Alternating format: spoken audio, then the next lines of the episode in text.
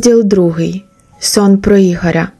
Діти стояли колом навколо шкільного басейну і шуміли, гуділи, перелякано переглядалися, вказуючи на щось чи когось у воді. Що там? Що сталося? Було чутно то тут, то там. Не знаю. Здається, якийсь хлопець потонув. Хтось з них відповів. Розступіться, швидко, пропусти. Пролунав занепокоєний жорсткий голос вчителя, який чимдуж біг і протискувався крізь натовп підлітків, намагаючись пробитися в центр. Що тут сталося? Валентин Павлович, там Ігор, він потонув? Вчитель стрибнув у воду і вже за мить витягнув хлопця, та було пізно.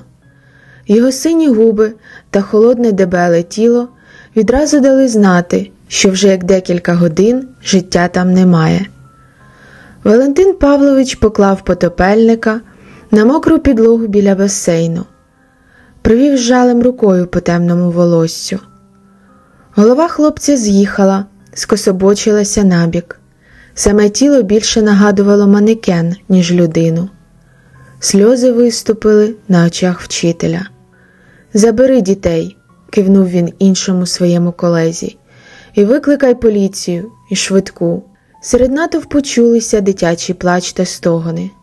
Це вона, це Лія його втопила. голосно вигукнув світловолосий, невисокий хлопчик, показуючи пальцем вбік. Я бачив, як вчора він чіплявся до неї тут. Мабуть, попросила когось провчити Ігоря.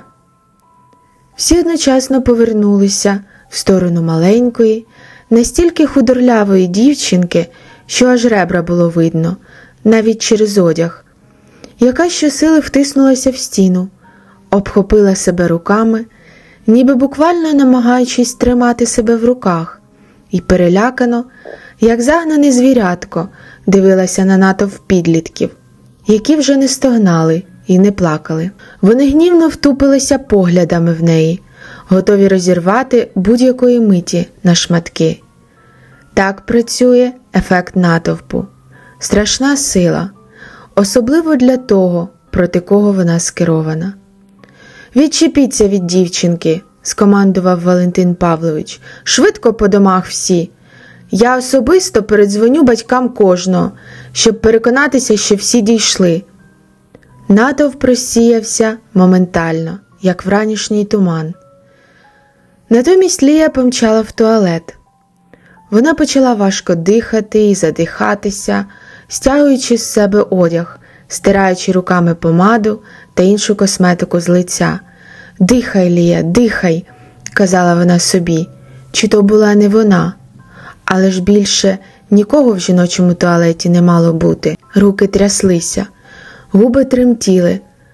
Вона подивилася в брудне, заляпане засохлими краплями води дзеркало на своє відображення, і крик відчаю вирвався з її грудей. На її руках і тілі були темні, майже чорні синці та подряпини, залишені чиїмись нігтями. Звідки вони взялися? Що це? у відчаї бурмотіла, заїкаючись вона. Потім поглянула в дзеркало ще раз, але всі сліди щезли.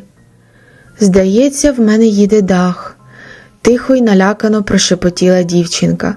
Вона гірко розплакалася сильно. Плач перейшов у голосне ридання, сопіння і витирання сліз в приміжку з шмарклями. В неї почалася істерика. Дівчинка з силою кинула на темну підлогу, набитий доверху книгами й зошитами рюкзак. Доволі тяжка ноша для такої тендітної дитини, і почала всередині щось шукати. А далі різко витягнула металевий важкий термос і з силою кинула у своє відраження напроти. Ненавиджу, ненавиджу тебе! Ти вічно все псуєш. Краще б тебе й не було зовсім. Дзеркало почало трощитися по центру і розлітатися на маленькі шматочки. В цей час Лія прокинулася у своїй кімнаті, налякана, заплакана, спантеличена. Що значить все це? Тихо прошепотіла. Не було нічого на мені, я ж пам'ятаю, не так все було, продовжувала ніби виправдовуючись перед собою. Я ж його не вбивала, це точно, я точно пам'ятаю. Все було не так, ще раз промовила вголос. Зрозумівши, що прямо зараз не зможе більше заснути, вона натягнула рожевий, довгий, нижче колін халат, який, до речі, зовсім не зігрівав взимку, і попленталася на кухню, запалила вогонь під чайником. Треба заспокоїтися. Її кухня завжди заспокоювала. Білі випрасувані занавіски додавали домашнього затишку. Блакитний холодильник і такого самого кольору підлога з гладкої плитки ідеально компонували одне з одним, а за вікном там постійно був якийсь рух, і люди кудись бігли, поспішали в будь-який час доби. Це давало їй відчуття, що вона не сама в цьому світі. Її улюблене місце, коли вона знаходилася не на роботі, звичайно ж. Тут вони за нічкою раніше, ще за студентських років, вечорами випивали і жалілися на життя та хлопців. Тут Сашко розповідав їй про своїх чергових дівчат. А тепер вона покине це місце, мабуть, здасть в оренду комусь, щоб квартира просто так не пустувала. Але залишати цей простір жаль, справді.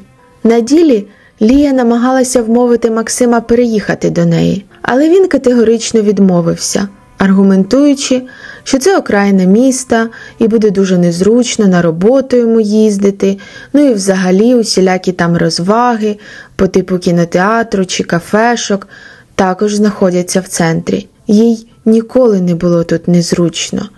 Це був їх з мамою дім, який завжди нагадував Лії про маму. І до чого все-таки був той сон? Я що, звинувачую себе в смерті Ігоря?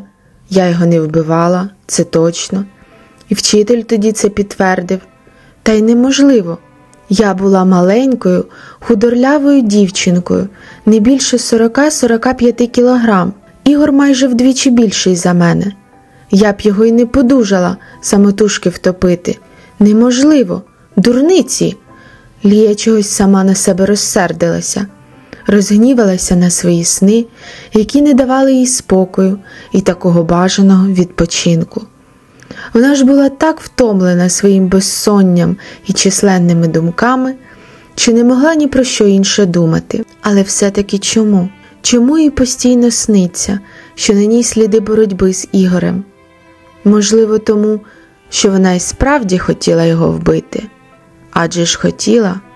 Після того, як він ледь не зґвалтував її, кожна клітинка її тіла бажала придушити його, занурити в ту воду та не відпускати, аж поки він дихати не перестане, та хтось зробив це тоді за неї.